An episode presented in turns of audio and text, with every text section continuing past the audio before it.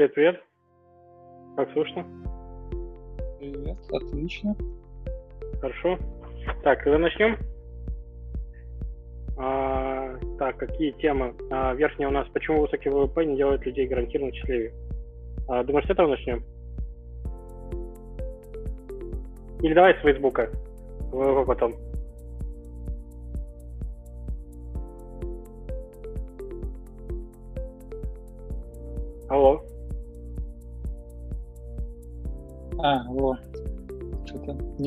Не, выпал ненадолго. Цукерберг, значит, не раз уже выступал на открытых слушаниях, и вот очередной раз там. Я говорю, Цу- Цукерберг не раз уже выступал а, на открытых слушаниях, и у него да, Ну, привыкает к политике. касалось. М? Привыкает к политике. Да. Не знал, что у него мечта была президентом стать. Ну, он конкретно об этом как раз таки вслух не говорил, но намеки были такие, э, когда Трамп собирался становиться президентом. а, По итогу такое ощущение, что реально Трамп был проектом Фейсбука, как э, можно немножечко повлиять на выборы.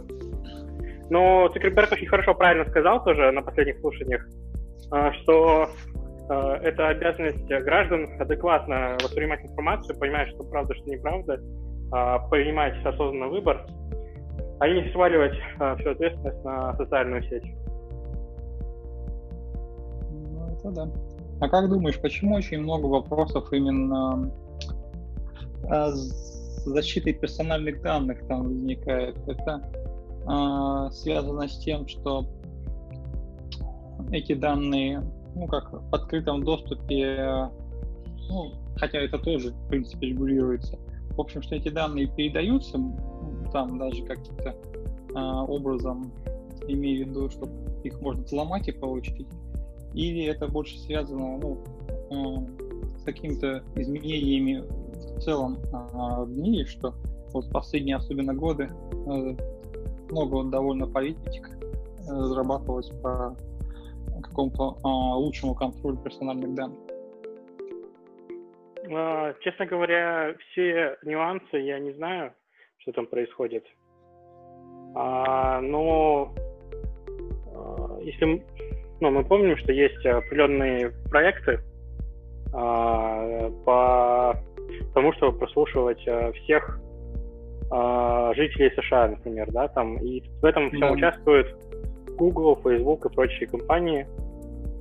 Как бы попробуй откажись тоже. А, Есть программа с кодом названием Prisma, наверное, многие знают. А, а, Это было под э, NSA, то есть это United States National Security Agency. Мгм. все, все про всех людей узнавать. Ну, есть всякие слухи, теории заговоров и так далее, что якобы Facebook это а, у них такая система, как всех граждан, граждан зарегистрировать, но при этом сделать это весело, чтобы никто не боялся туда данные отдавать. А, соответственно, поэтому туда как бы денег больше, да, там, скажем, идет. А, можно это дело финансировать. А, а российская версия, это типа ВКонтакте, это называется а, «Товарищ майор Бук». Тоже. Ну, насколько это правда, сложно понять, но в принципе это публичные компании, а, ну, публичная компания Facebook. Можно посмотреть, а, что входит, что выходит, какие деньги и так далее. А, Правда, ну, всю отчетность по тому, кто именно, например, у них рекламу купил, мы там не увидим. Но, тем не менее, а, я так понимаю, что европейские регулирования, вот последние а, правила, они все-таки связаны с тем, что США спокойно может шпионить э, э, за Европой. И Европа немножко решила жестче сделать законы, чтобы, если что, было что предъявить. Вот как раз недавно еще а, вышло интервью, а, как же зовут, и, в общем, одного из американских а, программистов, который участвовал в разработке вот этой глобальной системы слежения. А, Сноубан, что ли, если не ошибаюсь. В общем, он как раз а, рассказывает там о том, что это, как, конечно, все задумывалось там э, с хорошей какой-то целью, но из-за особенностей э, американского законодательства что-то они там перевернули и... Но, Нечаянно систему они... Систему слежения-то они сделали довольно ну, хорошую. То есть там рассказывал про то, как ну, не прямо вот сильно в технические детали не вдавался, но вот как на, на примере вот телефонной вышки и телефона, что когда телефон не работает, что в этот момент происходит, и uh-huh. там, что вот у этой вышки эти данные, они все равно, а, как, пока батарейка в телефоне есть, он все равно с этой вышкой может общаться, собственно, и передавать uh-huh. какую-то информацию, что, собственно, и происходит. Uh-huh. Ну, вот, какие-то подробности рассказывал о том, как это работает. Довольно интересно. Угу. Мне кажется, очень много паранойи вокруг э, персональных данных. А, реально, ну вот нет, не найдется толкового человека, который бы с тобой что-то сделал из этих данных, но человеку очень страшно их показывать. То есть есть реальные случаи, да, когда это имеет большое значение, но мне кажется, часто завышается важность персональных данных.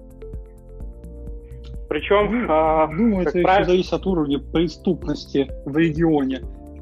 Если, если э, ну, как сказать, те, тут надо думать о том, насколько, ну, какими ресурсами ты обладаешь, нужно ли их защищать, и в зависимости от той местности, в которой ты находишься. Ну, да. Если тебя как сложнее найти, это тоже, ну, фактор такой, который может играть роль в плюс. Угу. Ну да. А, вообще, я на себе такую паранойю почувствовал, например, когда, а, в принципе, я все данные отдаю, да, там, хотите, берите, там, еще, вот еще в два раза больше вам всяким Фейсбуком, Apple и так далее. Mm-hmm. А, но когда меня смс ну, смс просят подтвердить Wi-Fi в России, например, я как-то неохотой что-то подтверждаю. Как-то так. Поэтому я могу понять, некоторые люди реально, ну вот, серьезно параноид по этой части. А, если даже данные им на пользу используют, например, таргетируют на них какую-нибудь э, рекламу, которая в итоге их приведет к чему-то полезному, а, они ну, все равно будут думать, вот, там со мной мои данные забрали, это мои личные данные, там, и так далее. Мне кажется, так. Но в наше время, в принципе, э, ну, развитие технологий, информационных технологий, да, в том числе, позволяет э, все что угодно, о чем угодно узнавать. И это может э, служить на пользу людям. Э, легче найти источники полезных ископаемых, например, благодаря новым сонарам. Легче э, и, ну, исследовать э, спрос у населения, например, чтобы создать новые товары. И так далее, и так далее. И информационные технологии — это очень важная вещь, и ну, не стоит э, и затормаживать прогресс в этой области. Надо просто думать, э, как э, правильно регулировать без лишних ограничений, без того, чтобы э, обратно в каменный век возвращаться, э, а так, чтобы просто помешать, например, мошенникам что-то делать. Ну да, ну и э, тут еще помимо этого, э, я думаю, даже на таком персональном уровне есть такое желание у людей, э, ну, как ну, осознанность, она тоже повышается, и поэтому появляется такое желание ну, как бы, э, все эти ну, информацию себе как-то более лучше контролировать. Тем более, если сейчас используется машинное обучение, чтобы даже с целью, там, а, например, вывода тебе каких-то подсказок хороших, только какую-то mm-hmm. конкретную информацию да, там отдавать вовне, чтобы да, искусственный интеллект только с ней работал. Угу. Причем э, ты же не будешь знать наверняка все нюансы. А, часто может быть какой-то косвенный элемент данных может повлиять на правильную выборку. Например, ты не знаешь там, а то, что у тебя есть там, я не знаю, хомячок в детстве был, каким-то образом повлияет на то, что тебе больше там понравится, а, не знаю, а, тур по, не по Европе, а, ну не знаю, не по Франции, по Италии, например. Ну, откуда ты знаешь? Mm-hmm. Есть такие нюансы. Для того и нужны большие данные, чтобы какие-то вводить зависимости, которые вообще не очевидны. А иначе смысла нет. Если ты будешь каждый элемент данных контролировать, а, да, так, значит, этот байт я передаю, вот этот байт я хочу, чтобы видели только мои друзья, а вот этот, э, вот эти два байта, вот, пускай там, там только один друг определенный видит. Ну, это, мне кажется, тоже не очень хороший вариант. Ну, да, наверное, это, это, это такой тоже вариант больше, ну, что же, персональный. А мне как-то вот всегда было удобнее знать, какую информацию я отдаю. Я, я вот хочу получать подсказки только вот в этом поле, в этом конкретном поле, а в другом поле я вот только сам ручным способом все делаю, и вот ну, до поры до времени меня это вполне устраивает. Ну, как-то есть от этого определенные плюсы, что я не получаю информацию и подсказки, которые мне не нужны. Вот в детстве я любил там коньячков, а сейчас я бобров люблю. И, угу. собственно, чтобы этот момент нужно, ну, тоже как-то можно было регулировать. Думаю, вполне естественное желание. Ну, может быть, да. А, тут еще такой момент, а, сейчас люди не понимают, как это все работает. И они, например, а, ну, в каких-то странах маски одевают, там, татуировки делают, еще что-нибудь, чтобы лицо не распознали. Но э, это просто очень глупо, как бы. Если хорошенько подумать, сейчас есть э, способы косвенно определять э, все, что хочешь, по чему угодно, и лицо это просто один из срезов данных. Мы не сможем все это регулировать на уровне законов таким, таким образом, что там, ага, вот это лицо регулируем, это не регулируем и так далее. Всегда можно еще там а, отпечаток пальца взять, а, то, насколько как человек э, шагает, прихрамывая, как он вводит пароль. Есть, кстати, сейчас в банковских системах часто используется. Если ты, ну, как, как ты пароль вводишь, а, что ты, может быть, другой человек. Подозрительно, что ты пароль вводил не с той скоростью, там, не, там, не так, как обычно вводишь. А, столько нюансов, и ну, это люди просто безграмотные, по сути, не понимают и борются с этим. Я понимаю, на самом деле, да, вот э, когда Китай на вооружение ставит распознавание лиц, и это везде контролируется, это страшно.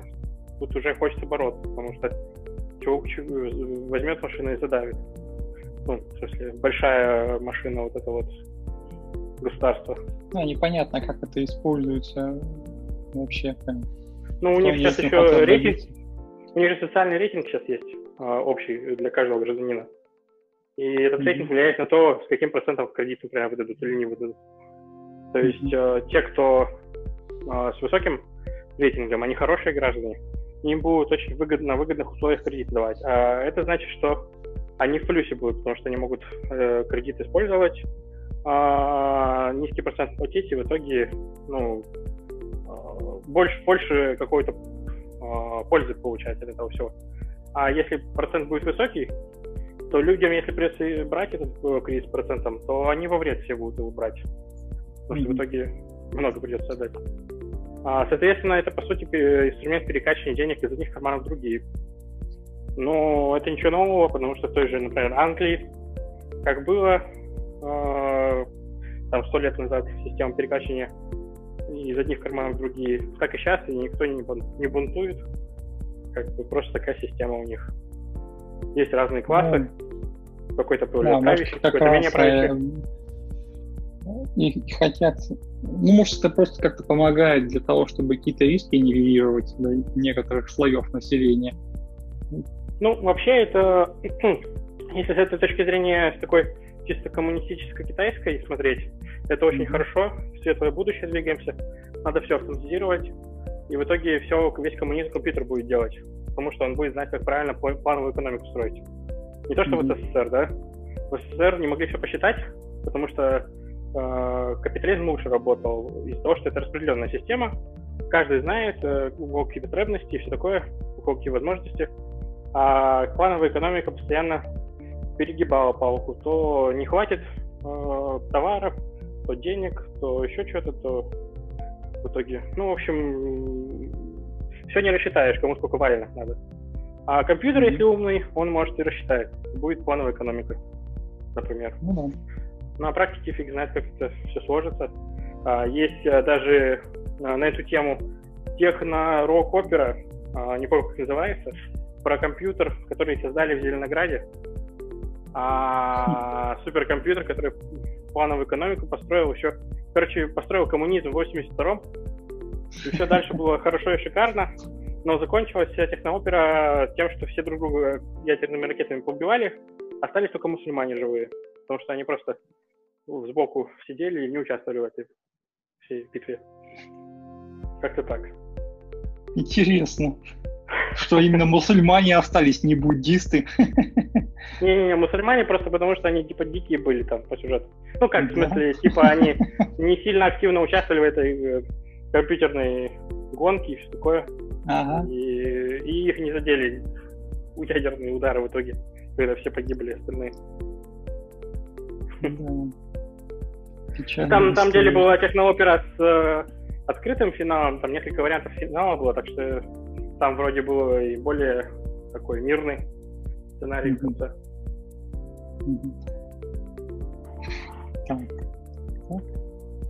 А и что еще думаешь про вот эту криптовалюту э, Libra?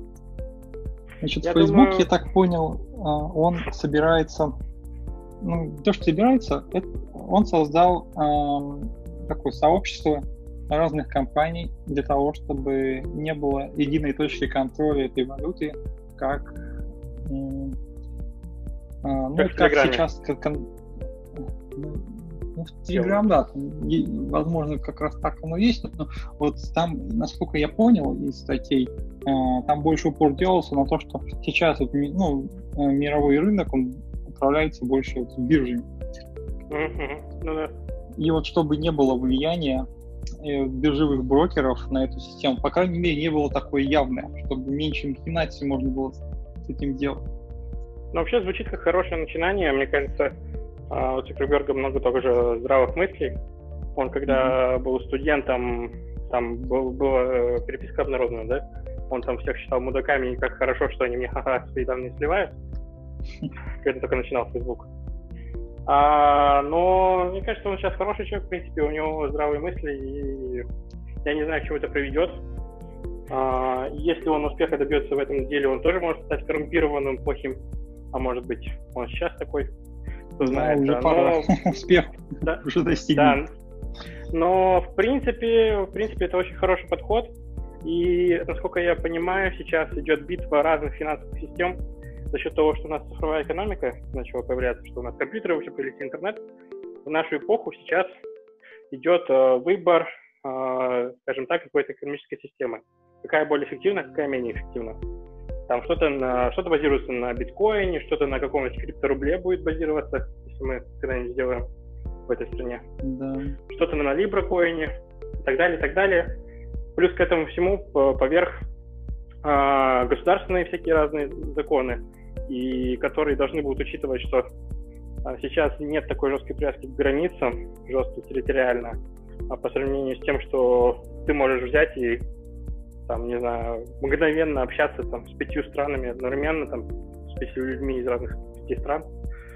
Соответственно, законы сейчас уже другой характер несколько носят, то есть они должны быть, э, ну, есть какие пробелы в международном законодательстве по, по части того, вот ты, допустим, пользуешься э, сайтом, который э, создан в этой стране, хостится в этой стране, ты сам сидишь в этой стране, там через VPN в той стране и так далее, и так далее, и как законодательство какой страны должно быть применено, когда ты какое-то действие совершил. Ну, мне кажется, явно здесь э, пора корректировать подход э, к тому, как законодательство относительно территории работает.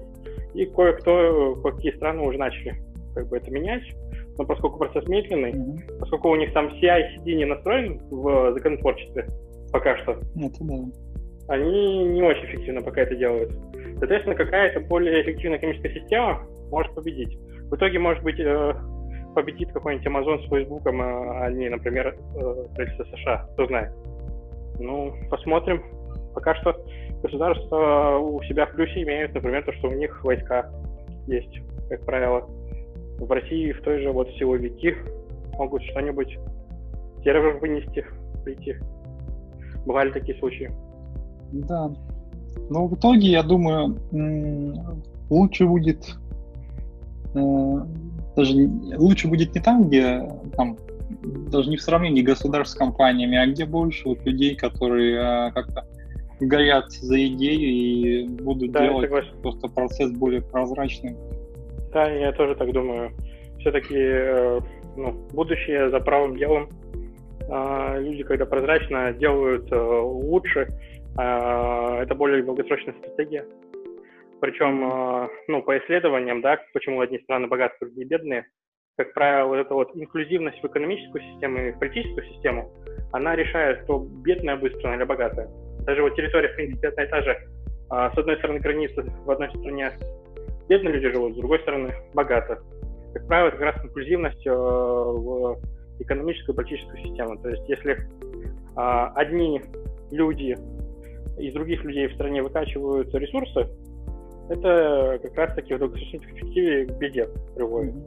А если э, все участвуют в экономической э, деятельности и политической, э, принимают определенные решения, то, как правило, долгосрочно э, рост идет, всем хорошо, все счастливы. Мгм. Как-то так. Да. Будем следить за дальнейшим развитием Да, и сейчас, сейчас э, ты же помнишь, да, вот эта космическая нация появилась из Гардия? Я туда вступил даже Да, слышал, слышал. от российского миллиардера.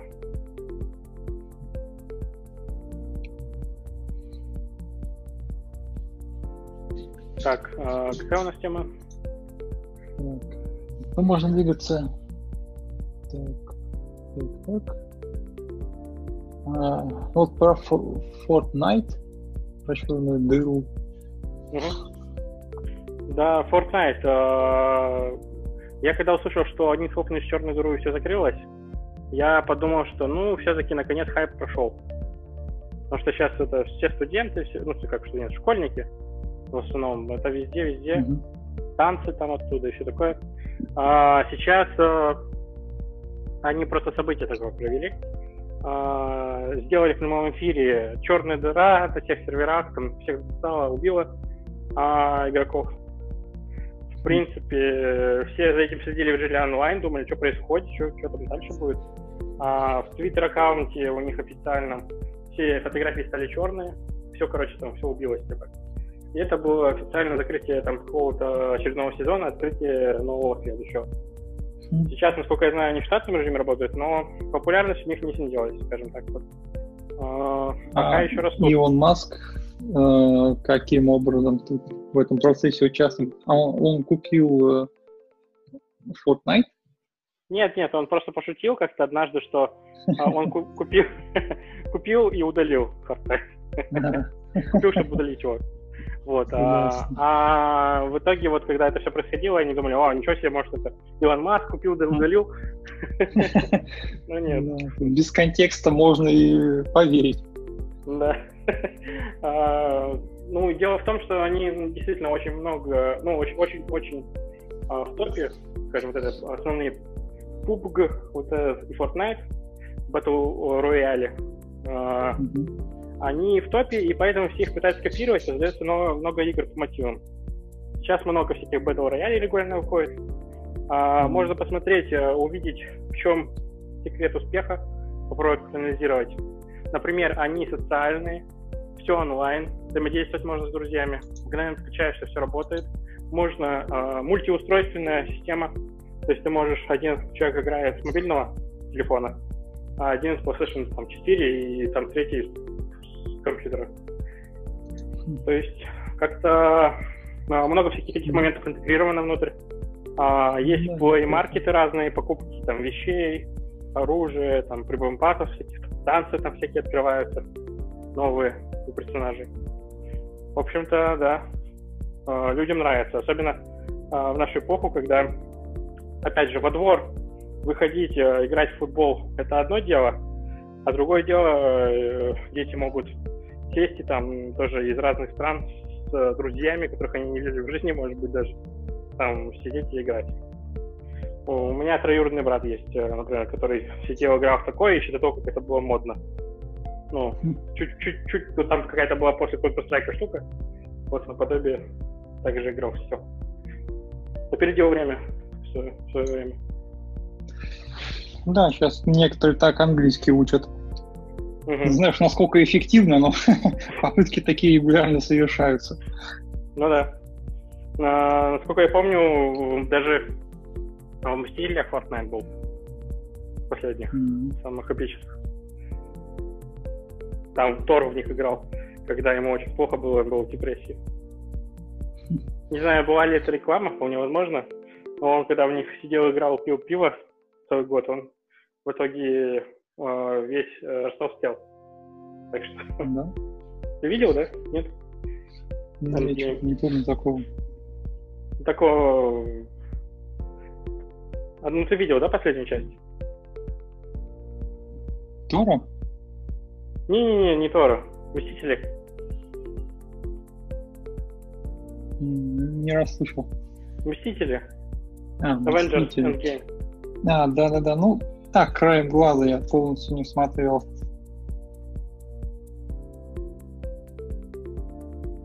Что говоришь?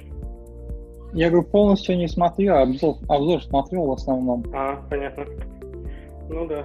Ну просто эпичная такая вещь, э, везде звенела, и они в себя вот э, вставили Fortnite зачем-то.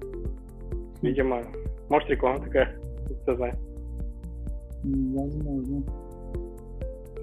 Тоже э, всякие пасхалки создают. Сейчас угу. это любят делать. Да.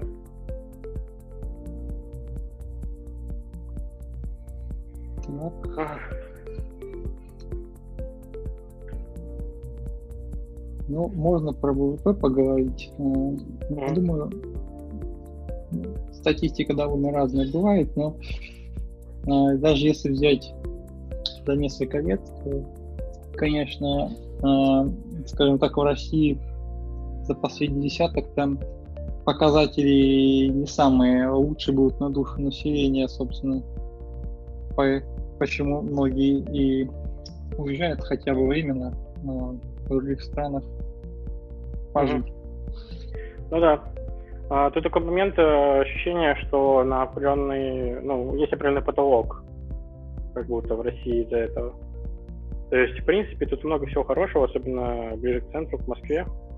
Много разных вариантов э, работы. А, но есть как будто такое ощущение, как потолок какой-то. То есть, в принципе, можно дальше куда-то расти, но не так много позиций, как в целом по миру можно найти, допустим, с большей с большими ну, деньгами. Ну, это, наверное, в целом.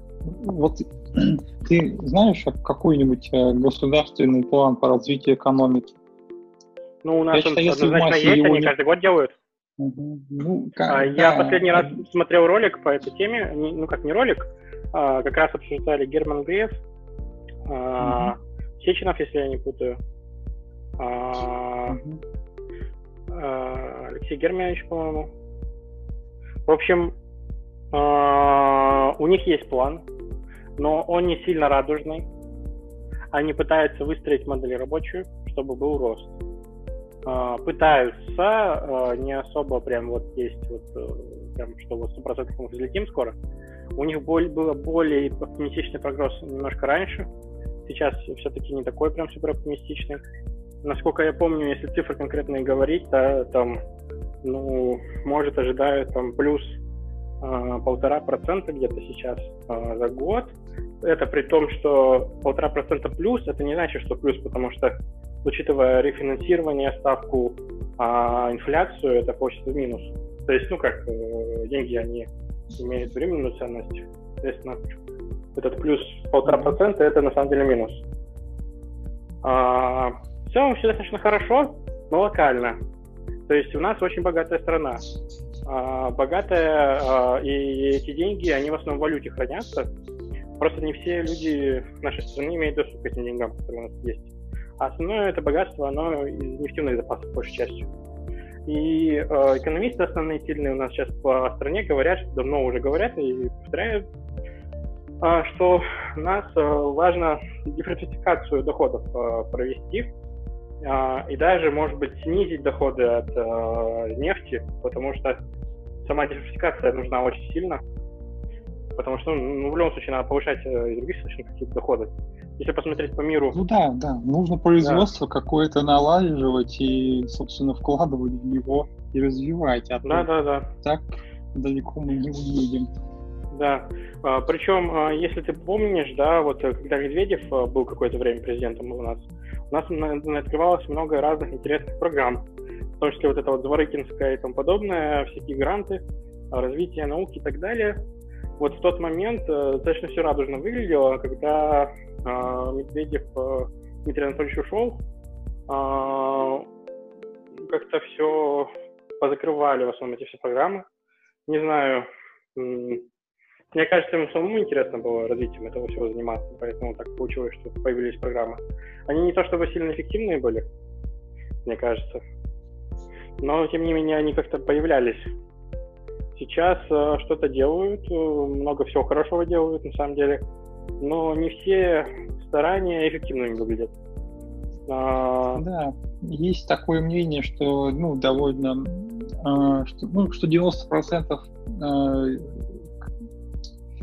денежной массы страны сосредоточена в 10% населения. И вот нужно... А, ну, это, чтобы... это вообще нормальное соотношение, потому что это во всем мире так.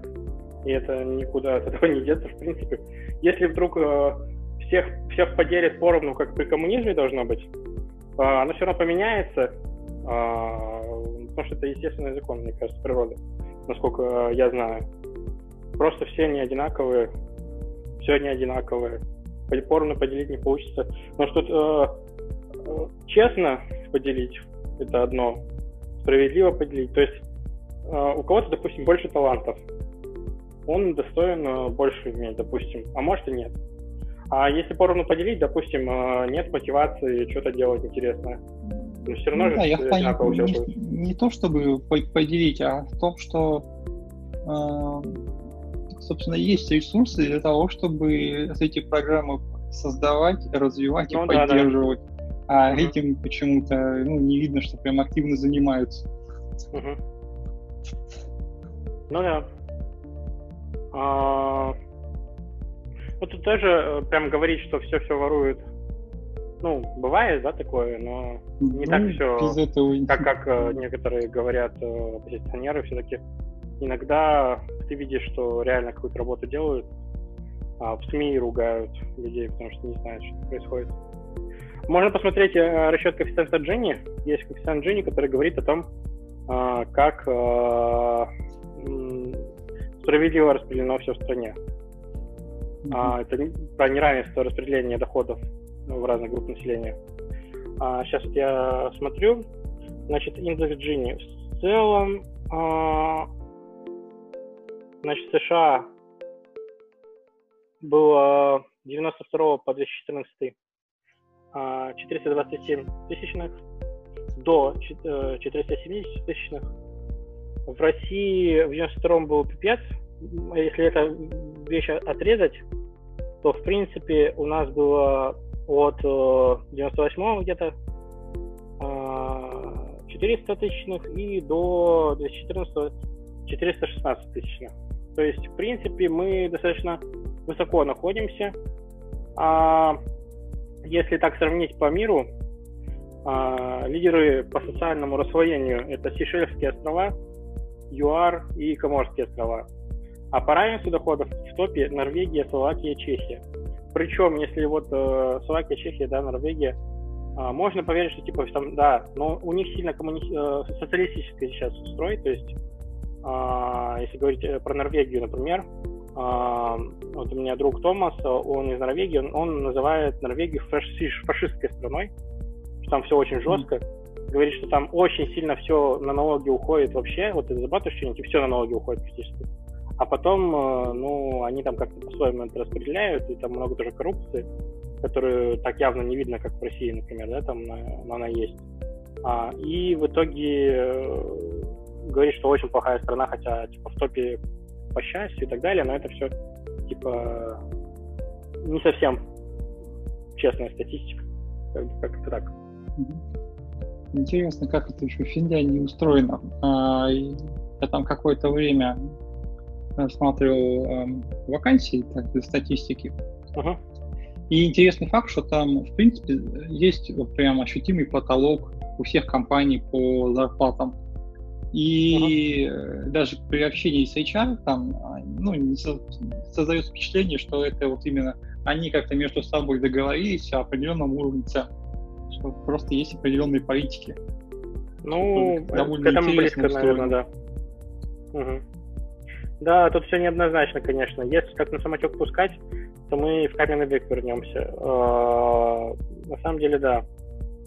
Сложно, надо много талантливых, умных людей, чтобы вот эти все неучи, ну, поменьше их было. Потому что кажется, что мы отстояли какие-то вещи, а, базовые свободы, базовые какую-то вот э, то, что в современном мире мы все можем позволить, но это все на самом деле может быть временным, если так на самотек все пускать. А, как раньше было, вот это профсоюзы нужны были, чтобы бороться там, с а, капиталистами, которые тебе гроши платят, заставляют работать. Вот, э, да, это все может вернуться. И цифровой феодализм, и, в общем... Союз ну, это в целом дело неплохое, если скажем, это организационная группа, ну, которая а... занимается решением проблем там на в, теор... в теории да. Там, в теории да, но на компаниях. практике же они обычно были коррумпированы в сговоре с теми же капиталистами. Как-то так было часто, как история показала. Ну, тоже смотря где. И, и вот э, в США, там, когда, собственно, э, был период у них активный там, преступности э, с мафией, у них многие профсоюзы, они именно контролируют, контролировались мафией. Uh-huh. И это вот прям было такое. Сейчас не знаю, как сейчас. Uh-huh. Ну, еще они празднично контролировали многие. Деньги отплывали. Да, да, да. Через них же, кстати, каким-то образом строили казино потом. Достаточно? А, ну, через профсоюзы. А, ну да, да. Ну, эта тема сложная, конечно. Все, что касается mm-hmm. политики, можно много мнений сгенерировать, а не все, ну, как бы, провалидируешь потом. Да, да. Это да, но в любом случае видны определенные физические моменты, в том числе и по ВВП в разных странах э, есть такой элемент. Э, и мне кажется, очень, ну вот, мне по сути по Хабаровску все-таки не очень, ну как бы в регионах в большинстве своем мало возможностей. А, не знаю, как вот у тебя впечатление сейчас, а, как если по Новосибирску а, сравнении с Петербургом, Москвой, допустим, какое у тебя впечатление в целом про рынок труда mm-hmm. там и про возможности?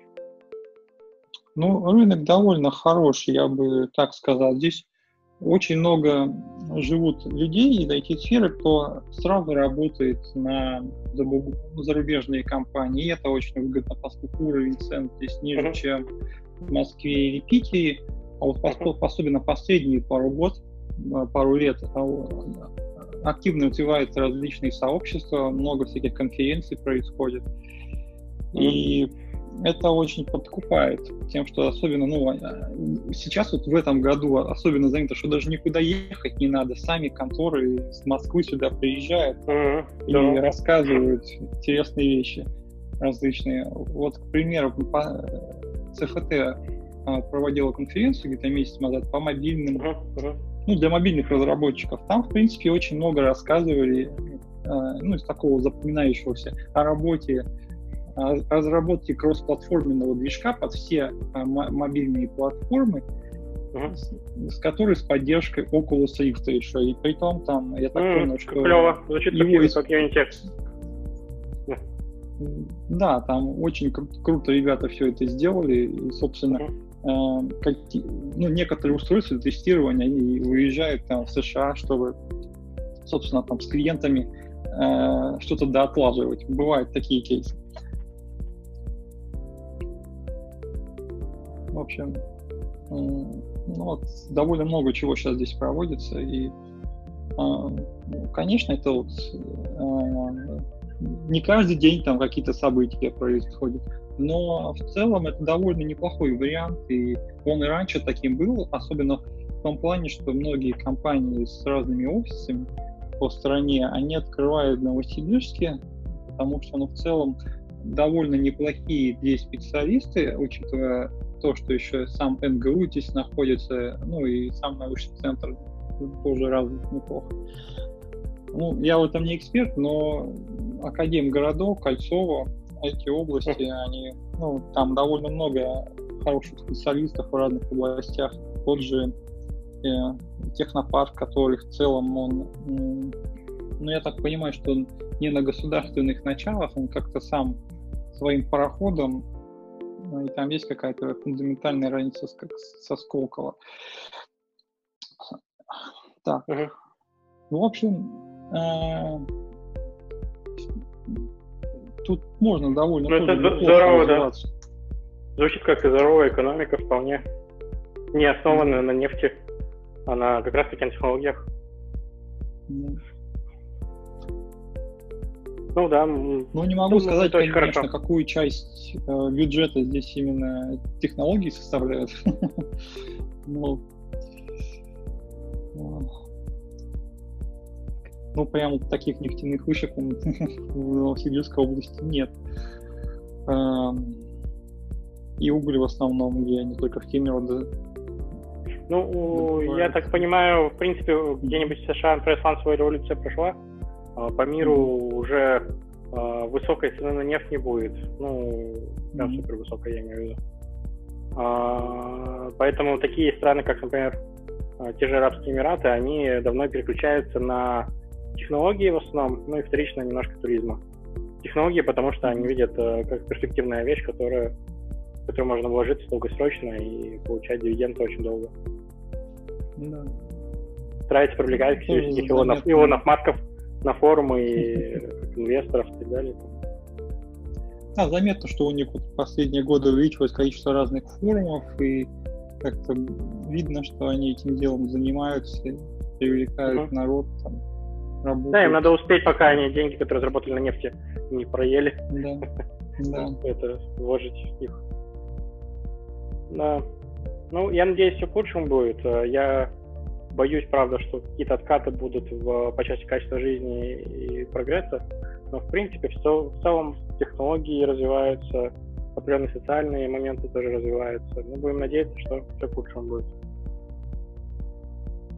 Будем надеяться, что это в основном а, параноики параноид, когда думают, что там что-то не так идет. Ну и плюс а, еще есть такой момент, что точка зрения очень сильно влияет на то, как ты воспринимаешь, что в мире происходит. А, много и хорошего, и плохого можно видеть, замечать хорошее. Так что, в принципе, все к лучшему. Да, это, это всегда такой интересный. Очень много факторов, все разом не охватишь. Угу. Вот, э, кстати, следующая тема у нас а, про экстремальную физику. А, там я ссылку на ролик приложил. А, постоянно говорят о том, что вот э, есть а, типа закон Мура, он эмпирический, никто не говорит, что он обязательно будет осуществляться. В любой момент накроется медным тазом. И говорят, вот, мы подошли к стенке, уже дальше некуда, все, мы лимит исчерпали, все, теперь не будет больше, более быстрых процессоров и так далее. А потом какой-то все-таки прорыв появляется. И, в принципе, пока этот процесс идет. Сейчас уже такой там нано-нано уровень совсем, а, что ну просто, просто закачаешься. Ну, вроде бы в правильном направлении двигаемся. А, Сейчас я так понял, э, ну, сам процессор, он гораздо его сложнее сделать, и он гораздо стоит дороже, чем ну, раньше. Да. А сами показатели эффективности они не сильно поднимаются, и больше делают сейчас э, даже не в плане поднятия там частоты тактовой, а именно чтобы больше потоков одновременно мог он выполнять на это упор делают. Uh-huh. И тут, конечно, вот квантовые компьютеры, ну, есть такая закономерность, что когда одна технология более-менее подходит э, к какому-то стабильному уровню, то начинает развиваться какая-то другая, более эволюционная. Mm-hmm. Ну, вообще-то этот ролик, он не про квантовые компьютеры, он про обычные, а, но на более низком техпроцессе. Но, в принципе, да, квантовые должны очень много решить. В плане, а, скорее всего, в ближайшее десятилетие а поскольку Google сказал, что они достигли вот этого supremacy, превосходства э, квантового, э, определенные задачи будут решаться с помощью них. А, может, какие-то прикладные, математические, может, еще что-то. Потом к этому облако присобачат, и все люди могут там это все использовать. А, к тому времени, это когда... Интересно. Они тестировали квантовый компьютер просто против обычного там большого компьютера. А что будет, если ну, квантовый компьютер и облачные, то есть совокупность компьютеров сравнить? И вообще, как будет работать облако из квантовых компьютеров? Да не, они могут это, это сравнивать. Там дело в том, что то, что за 20 тысяч лет считается, посчиталось в 200 секунд. Вот такая разница. То есть суперкомпьютеры, ну, любые там, ну, даже облако. Я тут скорее про то, что через облако доступ к этому. То есть ты, например, сможешь mm-hmm. на Амазоне поднять инстанс с э, квантовым вычислением, например. Наверняка это будет скоро доступно. А потом постепенно, когда придет время, что у всех ноутбуки должны будут появиться такого рода, может быть, они уже не потребуются, то есть уже у всех другой какой-то подход будет. Ну, не знаю, может быть, они появятся, например, в мобильных устройствах когда-то. Ну, неизвестно когда. А, и нужно ли будет, может быть, все равно все через облако будет читаться. Посмотрим. А, обычно, когда такая технология, ну, в чем хорошо текущий, да, как прогресс идет, все друг друга могут из разных областей заимствовать информацию, а, сделать что-то лучше. Соответственно, если сейчас появилась возможность а, такой квантовый компьютер сделать большой коробкой, огромной, где там охлаждение мощное и так далее, и так далее, а, когда мы определенного момента достигли, дальше можно развивать, и, возможно, когда-нибудь это может быть и в маленьком, там, не знаю, в мобильном устройстве супер-пупер, мега вычисляющая штука конце концов, э, те компьютеры, которые Apollon э, 9 запускали, были очень большими, а теперь это все там, поместится на кусочек чипа мобильного устройства. Mm-hmm. Если посмотреть презентацию Apple последнюю, там у них в э, iPhone процессоре э, там столько всяких разных процессоров, сопроцессоров, э, нейролингвистических каких-то вычислителей э, и так далее. Там столько всего, столько ядер, просто невероятно. То есть, по-твоему, ну как ты считаешь, вот а, отличие там 11 10 оно а, существенное? Мне кажется, очень классно, особенно по батарейке. Очень долго держит. А, ну и вообще, в принципе, в принципе, они очень оправдали ожидания по части обновления софта. Потому что Там если... просто есть мнение, что они просто сервисов сделали больше, а, Хотя это даже, вот если сравнивать 11 Pro и просто 11, там есть мнение, что просто стало больше сервисов, э, доступных по умолчанию, а сами эти две модели, они от друг от друга не сильно отличаются. А, Pro, Pro и Pro Max, что ли? Ну, нет, Pro это 11 и 11 Pro. Я не знаю, честно говоря, про 11, мне кажется, он так себе. Mm-hmm. Не знаю. Вот мне просто э, кажется, что они какую черту перешли. У них сейчас ноутбуки, мне кажется, дешевле даже, чем последний 11 Pro Max. Насколько я понимаю. Возможно, возможно. Но в нем, но в нем и начинка хорошая, и все вместе скомпоновано. То есть они прям хорошую работу проделали, это заметно. Я презентацию внимательно смотрел, внимательно смотрел, где какие процессоры у них натыканы, где что делает, какие у них э, SDK, SDK вышли новые, какие и так далее, и так далее. Очень много всего классного, реально. А, ну, это может быть, можно по-разному трактовать. В принципе, он и стоит достаточно дорого. Да. То есть, ну, за такие деньги, конечно, можно туда много всего технологий влить. Но это лучше, чем если бы они вдруг э, стагнация у них произошла, и они бы сказали, а все, мы больше не можем лучше делать, мы будем просто разные цвета делать все, все того же оборудования. Ну, это было бы так все, конечно. А так, э, ну, дорого, но, но все Тем интересно каждый раз э, думать, что же они еще туда смогут впихнуть. Они, кстати, от лишнего избавляются. А мне вот, например, очень жалко, что они таптик убрали. То есть, ну, в смысле, таптик также работает, когда вибрация, все такое прочее, но mm-hmm. вот это вот сильного нажатия он не, не, не может детектировать. Они просто типа, никто им не пользуется и убрали. как по экрану сильно нажимаешь. Может, они хотят сделать, вот как на некоторых э, телефонах Google, вот тоже последние модели, там э, буквально жестом ты перед камерой делаешь, и он какие-то действия делает.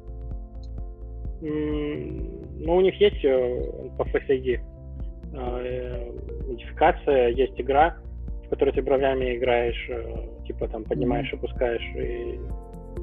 Ну, не знаю. Но мне очень понравилось, на самом деле, что у них э, в процессоре там понатыкано. Я скриншот отдельно еще сделал в презентации. Там, э, ну, реально, как бы все отдельный блок под то, чтобы нейронные всякие разные сетки считали разные штуки, угадывали, где код находится на фотографии. В таком духе. Где лицо, э, как э, человек руки, ноги там поднял, опустил, чтобы определить, э, ну, увидит фотку человека, и скелет его может определить, где что, ну, какая координата, где рука, где нога. А, получается, они много упора сделали на фотографии в презентации у них три камеры зачем-то. А, HDR а, специальный, супер умный, который а, со всех трех камер как-то все соединяет, как-то все умно обрабатывает нейронным движком и так далее. Mm-hmm. А, говорили про то, что у них типа вычислительная фотография, такой подход есть что у них все суперэффективно, в том числе суперэффективный и аудиопроцессор, и про дисплей у них супер крутой новый, еще в два раза ярче максимально. А, и Apple вот этот A13 Bionic, собственный чип, не корейский, а вот свой собственный, ну, как они уже давно это делают, так, а, который супер-супер крутой, в котором еще а, GPU встроена с их своим DirectX, который называется Metal, а, ну, это уже давно есть тоже, а, нейронным движком, который для machine learning сразу автоматически все просчитывает супер быстро, чтобы не обязательно было в облако выгрузить, чтобы понять, что код у тебя на фотографии находится mm-hmm. а, и так далее, и так далее. Платформа делает под это все э, с, так понимаю, ожиданием, что разработчики помогут это все допилить. А, ну, в плане, mm-hmm. они делают платформу, а разработчики это все используют. Я надеюсь, что разработчики будут максимально правильно использовать, потому что а, AR, например, кое-что интересное у него начало появляться у Apple, а, но когда только они объявили, там максимум можно было там, ну, было много разных, но стрёмных применений, типа а, ищи дракончика в реальном мире, там, mm. покорми дракончика в реальном мире, в таком духе.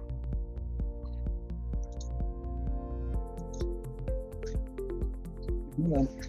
Надо. Плюс mm. они давно, давно думают, уже пять лет, пять лет над а, проблемой Китая, что у них все это за Китай завязано, кроме того, что там все создается, у них э, из-за вот этой ситуации, что там все создается, по сути, монополия на редкоземельные элементы. И они все это давно-давно, вот пять лет последние, думают, как переносить постепенно обратно э, на родину. Как э, у самого Apple есть э, целые армии станков, которые выпиливают там, ну, короче, у них свои там производственные мощности даже есть, кое-что в Америке. Ну, не знаю, как, как они этим работают, но судя по тому, как они отнеслись э, тщательно к разработке вот этого а, комплекса их штаб-квартиры новой, круглой, которая как там все идеально, как по рассказам, то я думаю, и к переносу там технологической базы они тоже отнеслись хорошо. Ну да, Посмотрим. интересно, куда они перенесут, потому что э, в Китае-то и рабочая сила была да, да. Другая. Качественная проблема была. Угу. Более дешевая, да? Да. да. На самом деле, на самом деле, пока что последние годы все технологические компании решали проблему Китая переносом в соседние страны, какой-нибудь Тайвань. Но это не особо решение в глобальной перспективе. Но как временно подходит. Посмотрим. Да, все в Тайване перенесешь. Ну да, Тайвань маленький. С Китаем. Да, там. Да. А, что, какая на тебя смотрится а, статья? Какая-нибудь новость? Про Netflix смотрит. А, я так понимаю, что а, в Netflix там есть, а, ну, они думают, что у них есть проблема, что подписчики многие передают свой аккаунт другим людям, и это не есть да, хорошо, да. ну, для компании. Ну да. Ну да.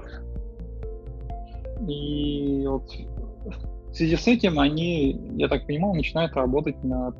Ну, у них, в принципе, очень много чего на искусственном интеллекте основано, и они продолжают, продолжают mm-hmm. в этом направлении э, разрабатывать средства для того, чтобы э, как-то нивелировать этот процесс и, скажем так, возможно, в будущем будет подписка по экранам. Хотя уже она и так, скажем, Нет, там, там по экранам такая... так. Угу.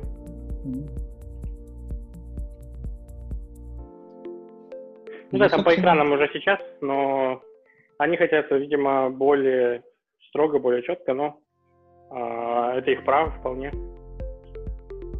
Как бы всегда есть риск, что будут а, использовать какие-то а, не так, как должны. С другой стороны, вот э, тот же Apple, например, он создает всякие разные семейные учетки. Например.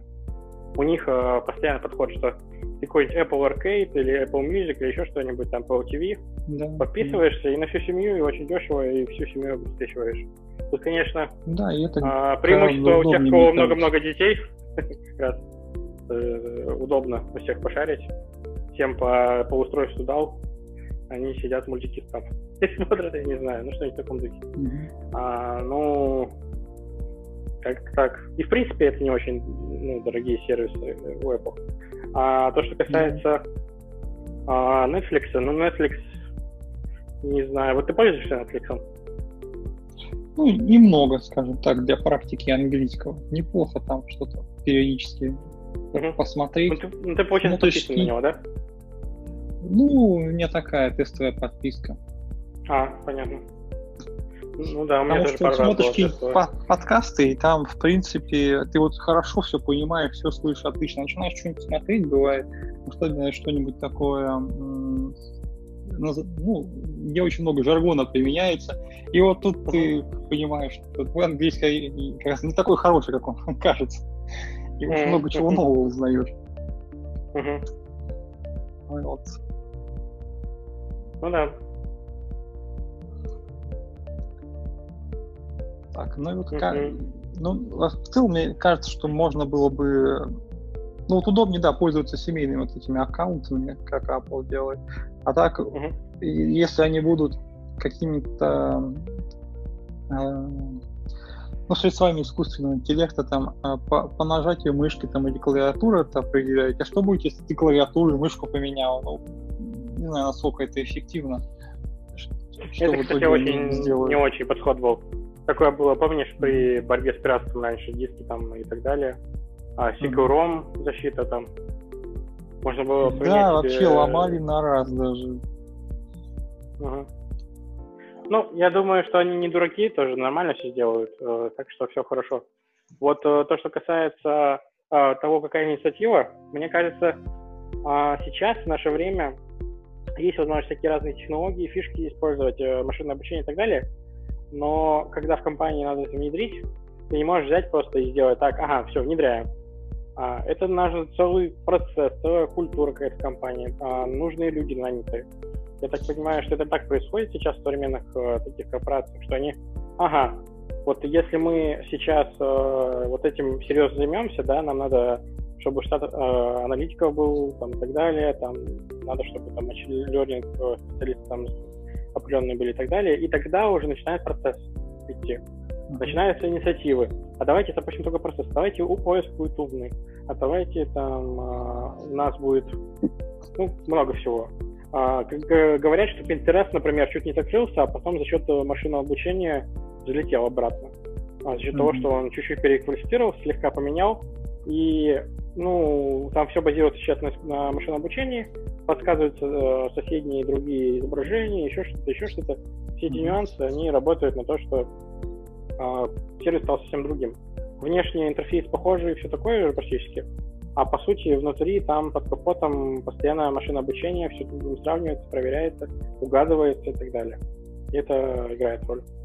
А, как вот говорили, помнишь, на конференции, э, что типа машинное обучение, оно вот, э, когда ты уже все базовое выстроили, ты там плюс еще один процент настраиваешь, э, эффективность добавляешь за счет машинного обучения. Mm-hmm. Вот во многих отраслях такое бывает, что базовое, но простыми действиями делается, там чуть-чуть следующее, сверхнее базовое, это вот там надо разрабатывать сложные компьютерные системы, а поверх, поверх сверху уже уже на базе машинного обучения. Ну и это кроме тех отраслей, где реально решающую роль машинное обучение играет, может быть, это по управлению портами, а, умные заводы и так далее, где ну, можно да. вообще все по-другому сделать массово. То есть внедрил, и все вообще другое. То есть реально другая экономическая модель, намного более эффективная. Но в любом случае, пока что это все работает в режиме в основном экспериментов. То есть сначала какая-то инициатива в режиме пилота запускает а потом ее уже масштабируют. Так. Угу. Ну, это во многих отраслях, вплоть до а, компаний, которые там нефть добывают, газ добывают.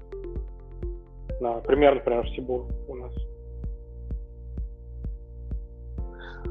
Ну да, сейчас в принципе есть такое мнение еще, что те компании, которые хотели автоматизироваться, они это уже сделали, а кто не хотел, те, в принципе, уже и не будут. Хотя вот в части машинного обучения, ну, для некоторых там а, задач его там можно применять ну, гораздо раньше. Uh-huh. Ну, чем, э, скажем, построение какой-то компьютерной э, системы документа оборота, и это уже будет тоже даст угу. ощутимые результаты. Угу. Ну да. Э, у меня тоже не, есть небольшая боязнь такая, что э, в принципе, многие моменты, которые сейчас считаются супер крутыми технологичными, они чуть-чуть через поколение э, будут считаться такими же простыми, как молоток и нож, там даже мобильное устройство, например, или что-нибудь в таком духе. Uh-huh. А, и не будут ценить, в принципе, следующее поколение это все. Ну, посмотрим, к чему все приведет, может, к лучшему. Ну да, количество информации, которое сейчас мимо тебя проходит, просто громадное. И, конечно, сложно оценить, как это будет восприниматься через поколение, что там уже будет. Ну да. А, так, э, какая тема на тебя смотрит? Какая на тебя? Что-то такое? А мне кажется, вот э, про VR и Хидео Кодзиму интересно. Mm-hmm. А, в одном из последних интервью он сказал, что э, да, ему очень интересно VR, он бы хотел им заниматься, но пока вот времени не очень хватает. В таком духе. И я так понимаю, многие компании тоже на это смотрят, э, которые игры разрабатывают и тому подобное. И как-то в таком ключе больше, что да, ну, в принципе, очень интересно. Скоро надо будет за это прям плотно взяться. Но пока в данный момент немножечко не, вот, ни времени не хватает, не такой приоритет. Ну вот-вот уже сейчас. А, и э, слухи ходили, что вот э, Half-Life 3 когда-нибудь выйдет, но вот когда она выйдет, уже в VR. А, может быть, дождемся наконец. Посмотрим. Но говорят, что поскольку фанаты такие ожидания себе выстроили, а, высокие, то уже. да, уже не сможет оправдать. Поэтому Valve, они умные, они будут выпускать. А они, если смогут оправдать, то это уже масштаба Dyson сферы, там что-то в таком духе уровень. Ну, ну вот посмотрим, как Doom, по крайней мере, стартанет. Э, по описаниям, ну там тоже его долго следующую часть выпускали. И посмотрим, как она стартанет. Там Doom довольно VR? много чего переработали. А? Doom VR? У меня есть... Четвертая э... часть. Четвертая часть. Я не уверен, э, доступна будет ли она VR или нет, но как а, само да? продолжение этой серии, там Я думаю, уже довольно вышло. много Ага. Просто у меня есть э, на PlayStation 4 вот VR, раз. Ага. а там есть ага. в комплекте, типа, бесплатно, платная игра, несколько платных игр, И одна из них это Doom VFX. В VR Ого. одеваешь шлем и ходишь, монстров мотишь.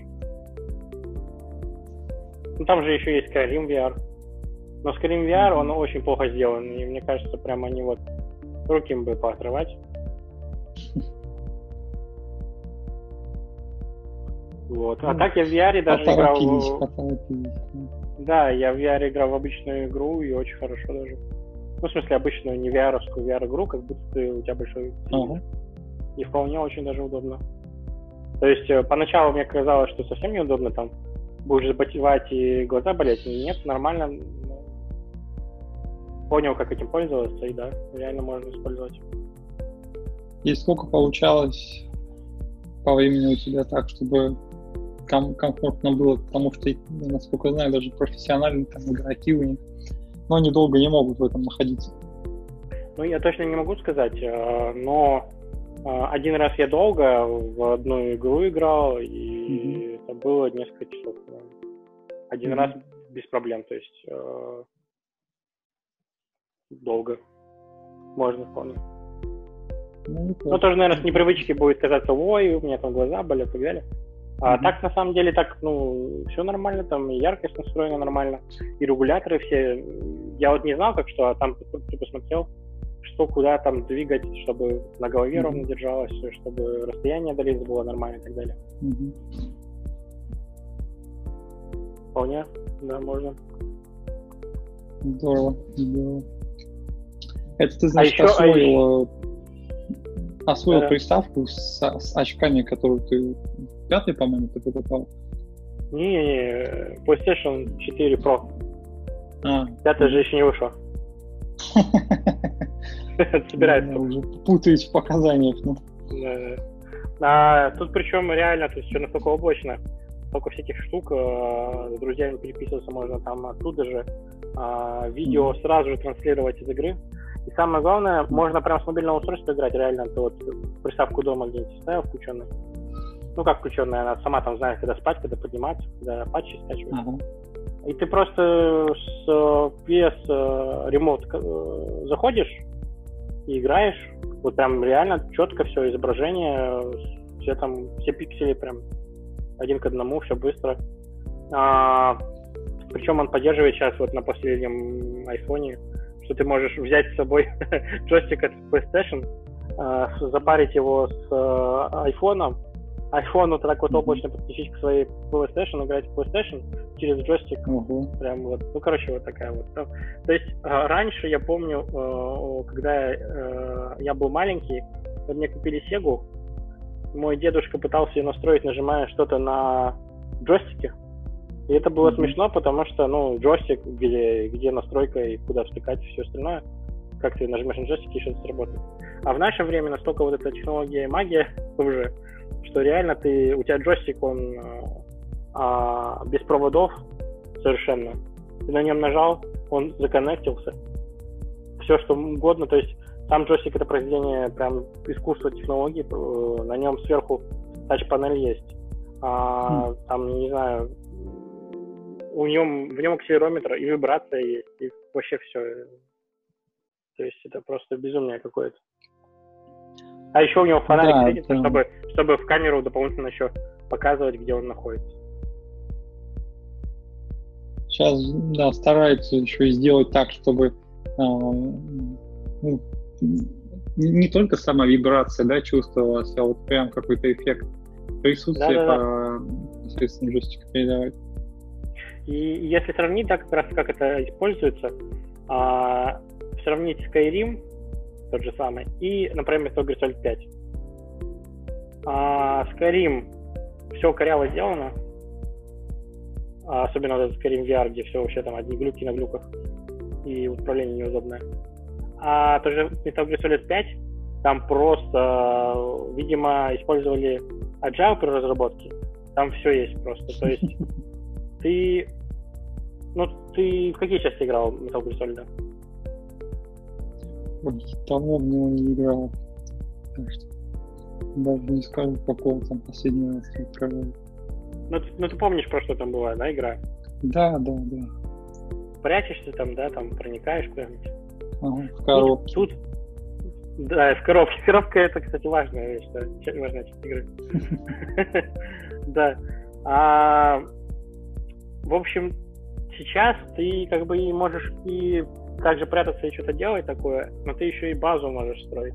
И каждый mm-hmm. из твоих подчиненных там на базе живет своей жизнью, а, и у них свои имена есть, и ранг, там, статусы, и всякие разные всякие штуки, не знаю. И ты можешь открывать свои базы по всему миру, с точки не ставить, захватывать друг друга, mm-hmm. там, в режиме онлайн это все можно. А, есть э, куча, там, не знаю, техники разной. А, открытый мир есть. Несколько mm-hmm. открытых миров. Афган есть, даже Африка есть. То есть свои вот эти вот точки, на которых э, посреди океана, где ты развиваешь свою базу. А, если ты помнишь, вот вторая часть Metal Gear там была база большая, и это была вся игра. Ты по этой базе вот по разным точкам туда ходил и так далее, и так далее. А, в этой части ты эту базу строишь, по сути. Ну, не эту, но под базу mm-hmm. строишь сам. Каждый... И причем ты видишь, как все это меняется вживую, огромные, там, не знаю, краны становятся, там что строят, появляются новые отсеки, ты можешь сесть в машину, поехать по этой своей базе, или позвать вертолет, вертолет прилетит, ты сядешь, сядешь в него, прилетишь в другое место. А, причем все это друг другом взаимодействует. То есть видно, что а, команда да, постепенно реализовывала одну идею, потом другую, потом поверх еще третью, и ничего не забывалось. То есть у тебя есть помощники, например, которые могут участвовать в этом всем. Ты можешь вызвать из штаба вертолет, который поможет тебе там защитить территорию. А, каждый, ну, искусственный интеллект э, умнее только становится с каждой частью, да, там сейчас это достаточно реально поведение у них такое комплексное. Ну, как-то да. конечно. Накапливали они эти знания, это очень хорошо. Как, э, как вот только сохранять и знания передать следующему поколению, вот это вопрос. Но вот в таких вот комплексах, как э, коммерчески направленных, как, например, Konami, да, там вот компания, которая игры делает, это налажено. Вот как это перенести, чтобы в других областях э, человеческие, ну не знаю, в, вот как это мире в других областях, это вопрос. Научное знание, оно как бы есть где-то там, но в плохо обработанном виде часто. То, что ты не можешь взять и применить к своей жизни вот прямо сейчас. А то, что касается компьютерных систем, каких-то автоматизированных и так далее, там CRM, ERP-систем и так далее, тоже это все оно как бы вроде есть где-то в интернете, но ты не можешь просто взять и применить. Тебе надо внедрять э, в свою компанию, например, там много денег тратить, чтобы только поднять это все. А, а уж для того, чтобы говорить, что повседневно человек в своей жизни, в своей семье что-то такое применит, что им пользу принесет, ну, это очень, ну, не, не всегда работает. Это мы скорее должны полагаться на корпорации типа Apple, что они нам принесут умную коробку, и она будет это делать. И то не факт, что нам это подойдет. Угу. Вот ты что думаешь по этому поводу? Как э, сохранять и наращивать какие-то сложные информационные комплексы, которые улучшают жизнь людей, и не, не терять их при смене поколений?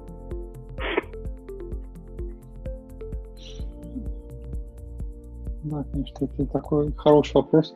Только за нашу еще относительно недолгую жизнь сколько сменилось ну этих ну, да. коробок? Да. И какую из них надо передать поколениям, главный вопрос. Это тоже, да. Ну вот э, в том же Metal Solid видно, что те наработки, которые были в первой еще, там, не знаю, в какой-то еще минус первой еще на Денде, какие-то наработки, да, оттуда, а, то, что было потом на первом PlayStation, на втором PlayStation, все, все эти наработки, они дальше, то есть, э, ну, не теряются впустую. Есть движок, он развивается, еще более новая версия, там, а, им не надо, допустим, с нуля писать э, поведение каких-то персонажей, они зато могут потратить время на то, чтобы добавить э, возможность, что, ну, не знаю, Снейк, главный герой, намокает во время дождя. Вот такие нюансы, чтобы он красиво там отражал э, при разной степени намокаемости каждого материала на его там одежде, все, все работает. То есть там таких нюансов очень много. Например, ты, когда сражаешься в этих всех миссиях, ты, собственно, постоянно покрываешься какой-нибудь грязью, кровью и всем остальным, и ты можешь пойти на базу и помыться. Вот, э, ну, как бы это такое вот из разряда Не знаю, там есть собака, например, которая может найти на поле боя, а потом воспитывать. Ну, то есть это да. Ну, даже это в уже... «Мафии», помню, вот в первой части было довольно интересно эти моменты с бензоколонками. Можно поехать, заправиться, хотя там топливо фактически бесконечно. А, это угу. такое дело для погружения в атмосферу. И ну да, да, да. Там даже, даже больше вот именно вот эти действия, они э, как влияют на саму атмосферу, а, не графика, что ты действительно можешь пойти помыться, если там сильно у Васька страдает, это, это, дает какой-то эффект. Ну да, да. Тут, кстати, такой момент интересный. Мы вот силу, энергию, э, энергию там тратим, да, чтобы создавать инфраструктуру. Государство в том числе этим занимается, да. А, то, где мы живем, город наш улучшать и так далее. А какую-то энергию еще на виртуальные миры еще тратят. И, ну, я как бы не, не за то, чтобы туда куда-то переходить в виртуальный мир, конечно, я за то, чтобы реальный мир становится лучше.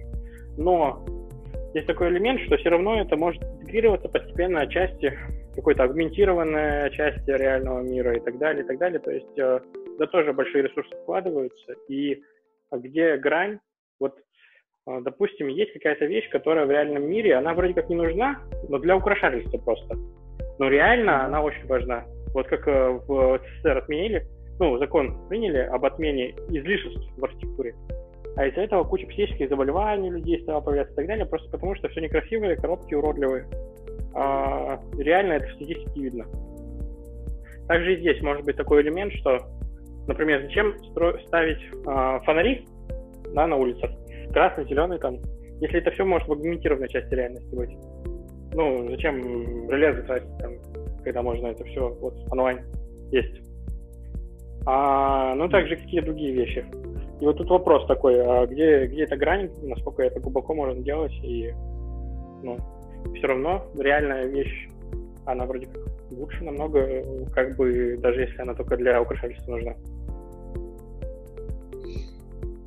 Ну, да, тут есть довольно-таки. А еще бывает такой момент, что да, бывает такой момент, что ты, допустим, без мобильного устройства, и тебе как-то немножко уже не то, потому что в современном мире все общаются через чат и так далее. Постоянно онлайн. А, у меня такое было, когда я... Не, наподобие было, когда я бывшей жене дал свой iPhone тогда. Походил ага. какое-то время с печенькой, обычно такой Nokia. И как-то вижу, что что-то есть, какая-то разница. Я сначала думал, что нет никакой разницы, а она есть. Ну, меня в такие моменты больше напрягает, что я а, ну, как-то в поездке еще где-то не могу ничего почитать, маршрут сложнее посмотреть. Uh, ну, некоторые наблюдают эффект, что ты становишь, а, становишься больше с реальными людьми общаться, но это тоже ну, сильно, мне кажется, влияет. Uh-huh. Ну да, про книжки тут тоже, кстати, они уже ушли в аугментированный мир, по сути. Уже мало кто ценит книги настоящие к сожалению. Типа они слишком тяжелые и все такое. Моя э, бывшая жена даже говорила, типа, что пыль от них. Ну, всякое такое. Да, Сейчас они... При современном объеме чтения ты просто не, не напасешься распечаток на все. Это же просто кошмар, сколько в день ничего бывает, иногда прочитать приходится. Ну вот, вот. А пример также будет рассуждать, когда еще больше реального мира в идет. Типа, на, зачем там, там, э, зачем строить города, там, загрязнять атмосферу, давайте все будут э, сидеть в коробочках с, с VR. В ну, это, конечно, утрирую совсем, но мне кажется, так э, некоторые отрасли будут перетекать. Сначала книги, потом они пришли за коммунистами, потом за евреями. Когда пришли за мной, некому было за, мной, за меня вступиться. Так. Ну, нет, так чисто физически оно вряд ли. Ну, получится. То есть есть еще определенные физические потребности, и без этого никак, чтобы э, в целом все это сохранялось э, состояние организма на определенном хорошем уровне, двигаться в любом случае надо, и довольно немало. Ага. Ну да. Да. Ну, был в черном зеркале такой эпизод про людей, которые на целый день на тренажерных велосипедах и смотрели рекламу. А, но если ты какое-то количество монеток накапливаешь, тогда ты сможешь жить в нормальном доме с нормальным видом на нормальную природу и пить нормальную воду и все такое. Какой-то из первых эпизодов, по-моему, Черного зеркала. Да. Так, ну давай, наверное, может быть, будем подходить к концу, какие-нибудь последние темы выберем.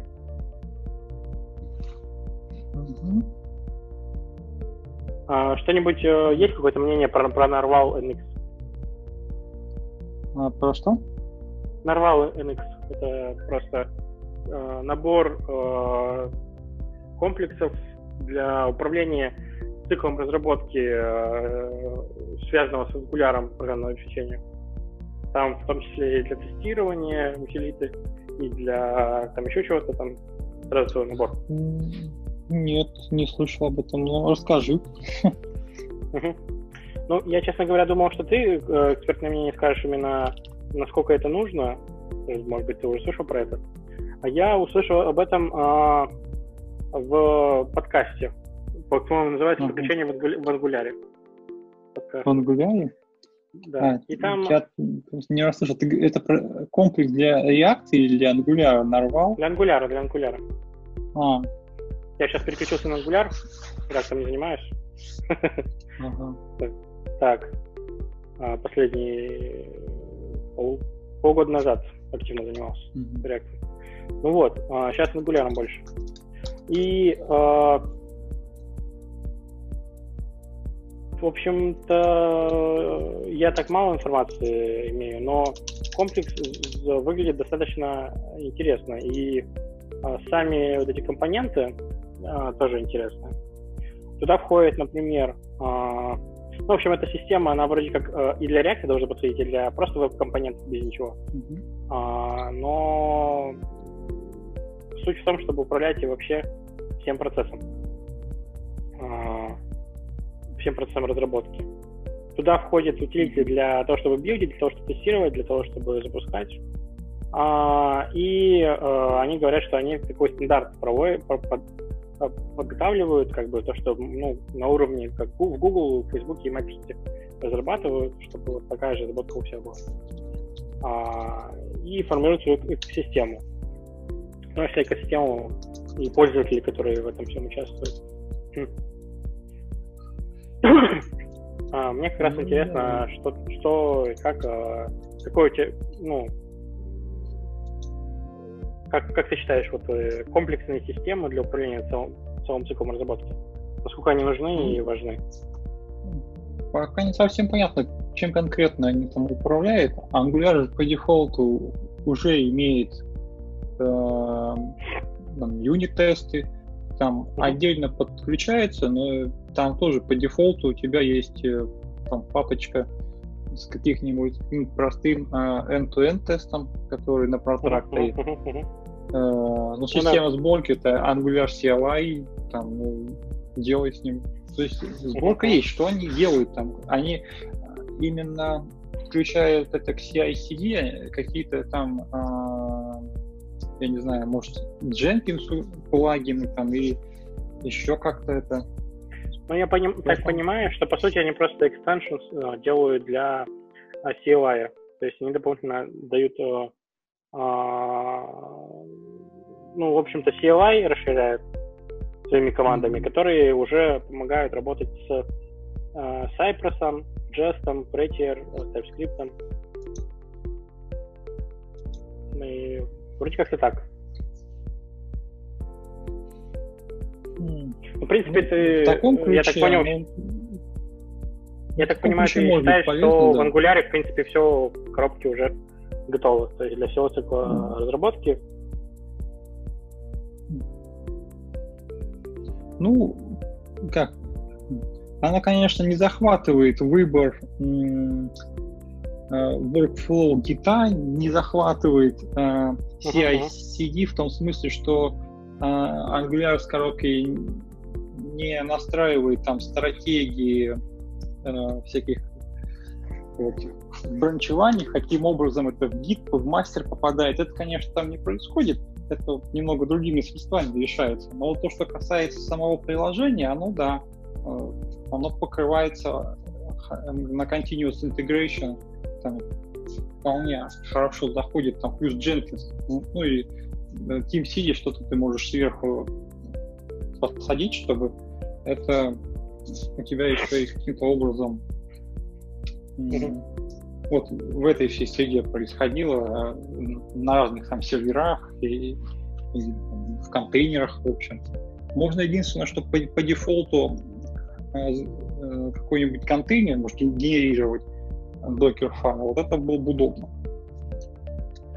Но в целом, если это средствами CLI не хотят сделать, ну, сложно представить, ну, если они объединяют несколько тулзов в один CLI, ну, таким, в таком ключе это может быть удобно, конечно. Угу. Ну да. Ну, возможно, да, это не такой рецепт готовый какой-то. То есть в некоторых случаях это подойдет, некоторых нет.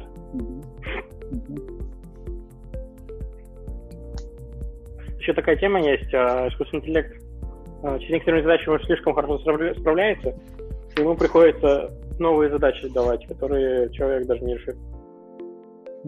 Чтобы, типа, там, где коэффициент превысил человеческий уже, можно было все равно тестировать, что там дальше. Лучше он стал или нет. В том числе основанные на тексте задачи, когда задается вопрос очень сложный. Mm-hmm.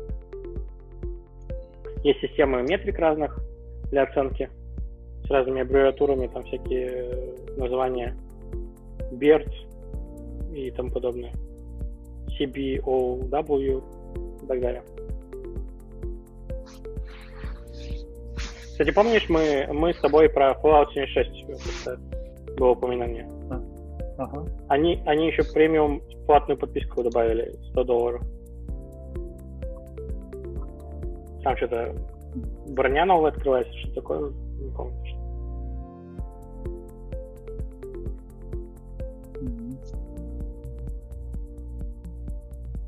Так, интересно.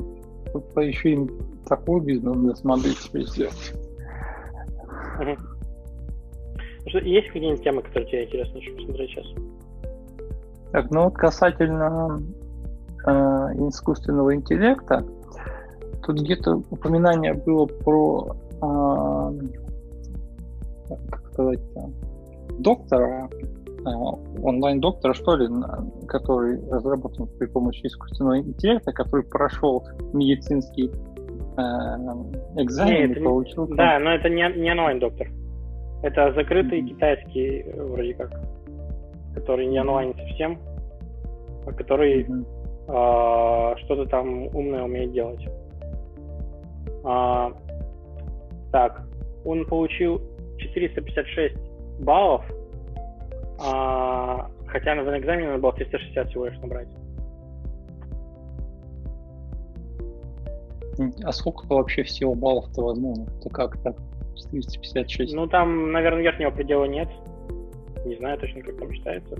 А, наверное, насколько я понимаю, он слишком быстро, слишком правильно все решал, и, соответственно, 360 нужно было достаточно, чтобы пройти экзамен. А он взял, mm-hmm. да и все, и решил, и 256 набрал. Он э, по, вобрал в себя э, содержимое множества медицинских учебников, mm-hmm. 2, 2 миллиона медицинских, на тот момент 2 миллиона медицинских записей, 400 статей, 400 тысяч, точнее, статей по этой медицинской тематике, и стал проходить как бы вот этот медицинский на лицензию доктора экзамен, а, причем прошел, говорят, за долю времени, которую обычно люди проходят, а, с большей точностью. А, называется это все дело как раз iFly Tech Smart Doctor Assistant. Да, да, а, да. И, собственно, а, вроде как это какая-то китайская инициатива, чтобы вот всех впереди всех быть. Говорят, что в ближайшее время его во все госпитали не будут посылать пока, а, но он будет э, как бы типа участвовать как ассистент-доктор в каких-то ситуациях, типа, ну, наверное, как справочная система, что в таком духе. Ну да, это очень интересно, как они какую разработку запустили и как они ее будут применять. Угу.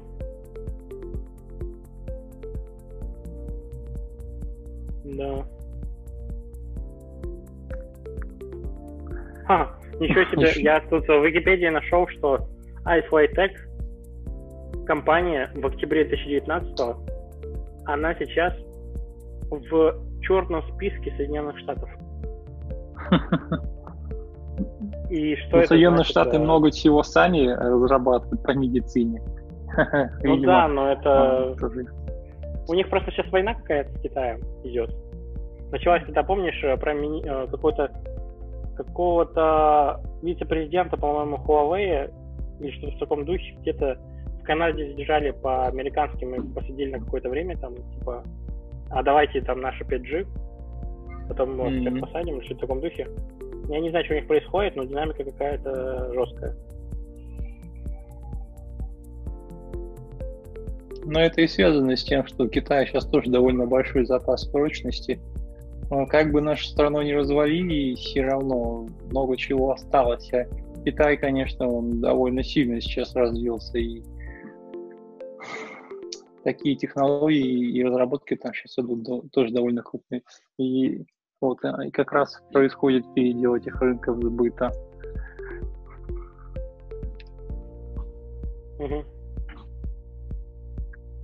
Вот как ты думаешь, с ростом эм, а, я понял. Технологий... Это, этот блоклист, он по тому, можно ли торговать. Они, э, США, я так понял, жестко вот как раз э, все страны другие ограничивают, вводят такие всякие санкции и тому подобное. И этим портят э, кровь сильно людям. И это их инструмент как-то влиять, а, ну, особенно страны, которые поменьше. Но это, конечно, на самом деле очень плохо, мне кажется. Я не знаю, как э, глобально к хорошему или плохому это приведет, но всякие запреты хороших технологий это ну, людям во вред. Угу. Вот как ты думаешь, будет ли влиять развитие технологий на перераспределение капитала? Ну, ну конечно. Скажем, полного уравнивания вряд ли будет, но так, чтобы, скажем так, более доступными способами можно было получать а, лучшие там, условия ну, той же медицины, условия труда. Потому что, с одной стороны же, при капитализме капитал, он не уменьшается, он только увеличивается. А если он сосредоточен уже в какой-то определенной массе, то увеличиваться будет он у этой массы. А, ну, собственно, как тогда будет польза от этого других людей? Ну, собственно, в том-то и а, цель науки, собственно, а, развивать, создавать прогресс, и этим уже пользуются все остальные люди. А, тут э, играет роль человеческий капитал, то есть э, достойные люди всегда должны иметь возможность не как в коммунистической системе, а как в капиталистической как раз таки обычно, а, иметь возможность использовать э, социальный лифт а, и благодаря своим навыкам, своей экспертности расти, ну, получать, собственно, больше капитала и все такое. То есть э, я считаю, что ну, нужно, чтобы достойные имели больше возможностей. Соответственно, и прогресс должен работать на благо всего человечества. И если в какой-то момент, допустим, надо немножечко снизить качество жизни, чтобы потом повысить, э, это может тоже играть какую-то роль, особенно то, что касается экологии, например или еще чего-то в таком духе. Но в любом случае э, глобально развитие науки должно приводить к улучшению качества жизни всех слоев населения. Ну, особенно, особенно говоря, да, там, особенно всех, кроме тех, кто, не знаю, например, на Портачево теперь в местах не столь отдаленных находится. А в остальном всем как бы, людям все участвуют в процессе. А да. ты как думаешь? А, я думаю, что ну, некоторые вещи, они, в принципе, не сильно зависят от твоего уровня вклада в государство. Такие вещи, как медицина, образование, ну, собственно, а, они должны уже закладываться э, на каком-то базовом уровне, который закладывается собственно, государством и э, корпорациями, которые вокруг находятся определенной местности. И от этого, собственно, должен э, ну, идти определенное развитие у, у людей, которые находятся на этой территории. И они в этот момент ну, вкладывают ну, самое минимум, минимальное, что могут, потому что ну, э, если изначально у тебя ну, не может быть достаточно капитала, чтобы получить хорошее образование. И вот тут вот в, в этом вся и сложность, что с одной стороны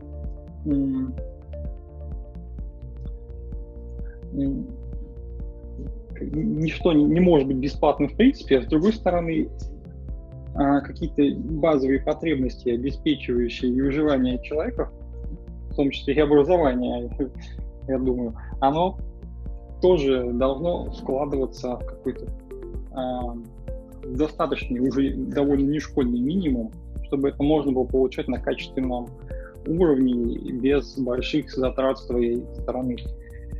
Э, ну а дальше, да, когда вот этот базис есть, когда, в принципе, можно не просто выживать, а более-менее жить, есть условия для этого, тогда, тогда уже много зависит от самого человека. Mm-hmm. Да. Тут, э, мне кажется, все-таки важен, э, в первую очередь, человеческий капитал, а как бы капитал в виде денег вторичный. Да. Да. Да. А, это, мне кажется, хорошо достаточно, что а, в Америке была возможность некоторым капиталистам которые не просто не скачали, а вот технологиями занимались, э, подняться.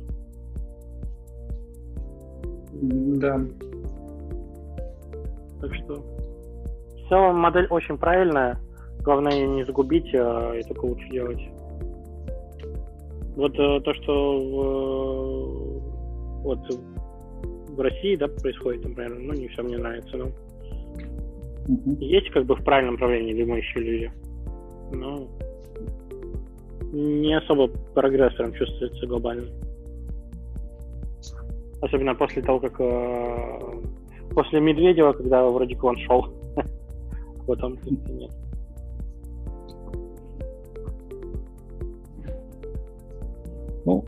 Да, там про политику можно долго разговаривать.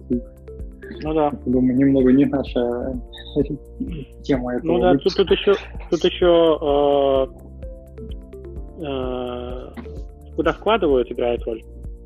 А mm-hmm. у нас минус э, вот именно для инвестиций а еще в том, что ну, по многим направлениям климат, например, играет роль. Что больше затрат энергии. Соответственно, рентабельность э, ниже, соответственно, не так выгодно вкладывать. Но, естественно, капитал в другое место уходит инвестироваться. Это как, как одна из моментов. То есть там затраты на отопление домов, на и все остальное с этим связано, тоже играет роль в итоге в глобальном плане. Поэтому ну, где-то могли бы газ, газ же провести, вот в Кемерово, например, это а, там из-за того, что это угольная, как сказать, область, где ну, одно из основных направлений деятельности это добыча угля, там очень долгое время а, газ не проводили, до сих пор, по-моему, не провели, вряд ли uh-huh. собираются, что тоже не совсем правильно. Ну, ну ладно, вы его на экспорт продаете, но а зачем, скажем так, если есть возможность вот с Новосибирска протянуть, почему бы этим не воспользоваться, использовать более экологичное там топливо для тех же котельных. Ну да. Ну, видимо, выгоднее продавать за границу им. Ну, это, это да, что экспорт это нам нормально, а просто внутри региона есть возможность использовать газ, а, протянув его в соседней области. Вот что uh-huh. они там никак решиться не могут. Ну да, тут нужна и законодательная, ну, хоть, в общем, нужна на уровне правительства, например, да.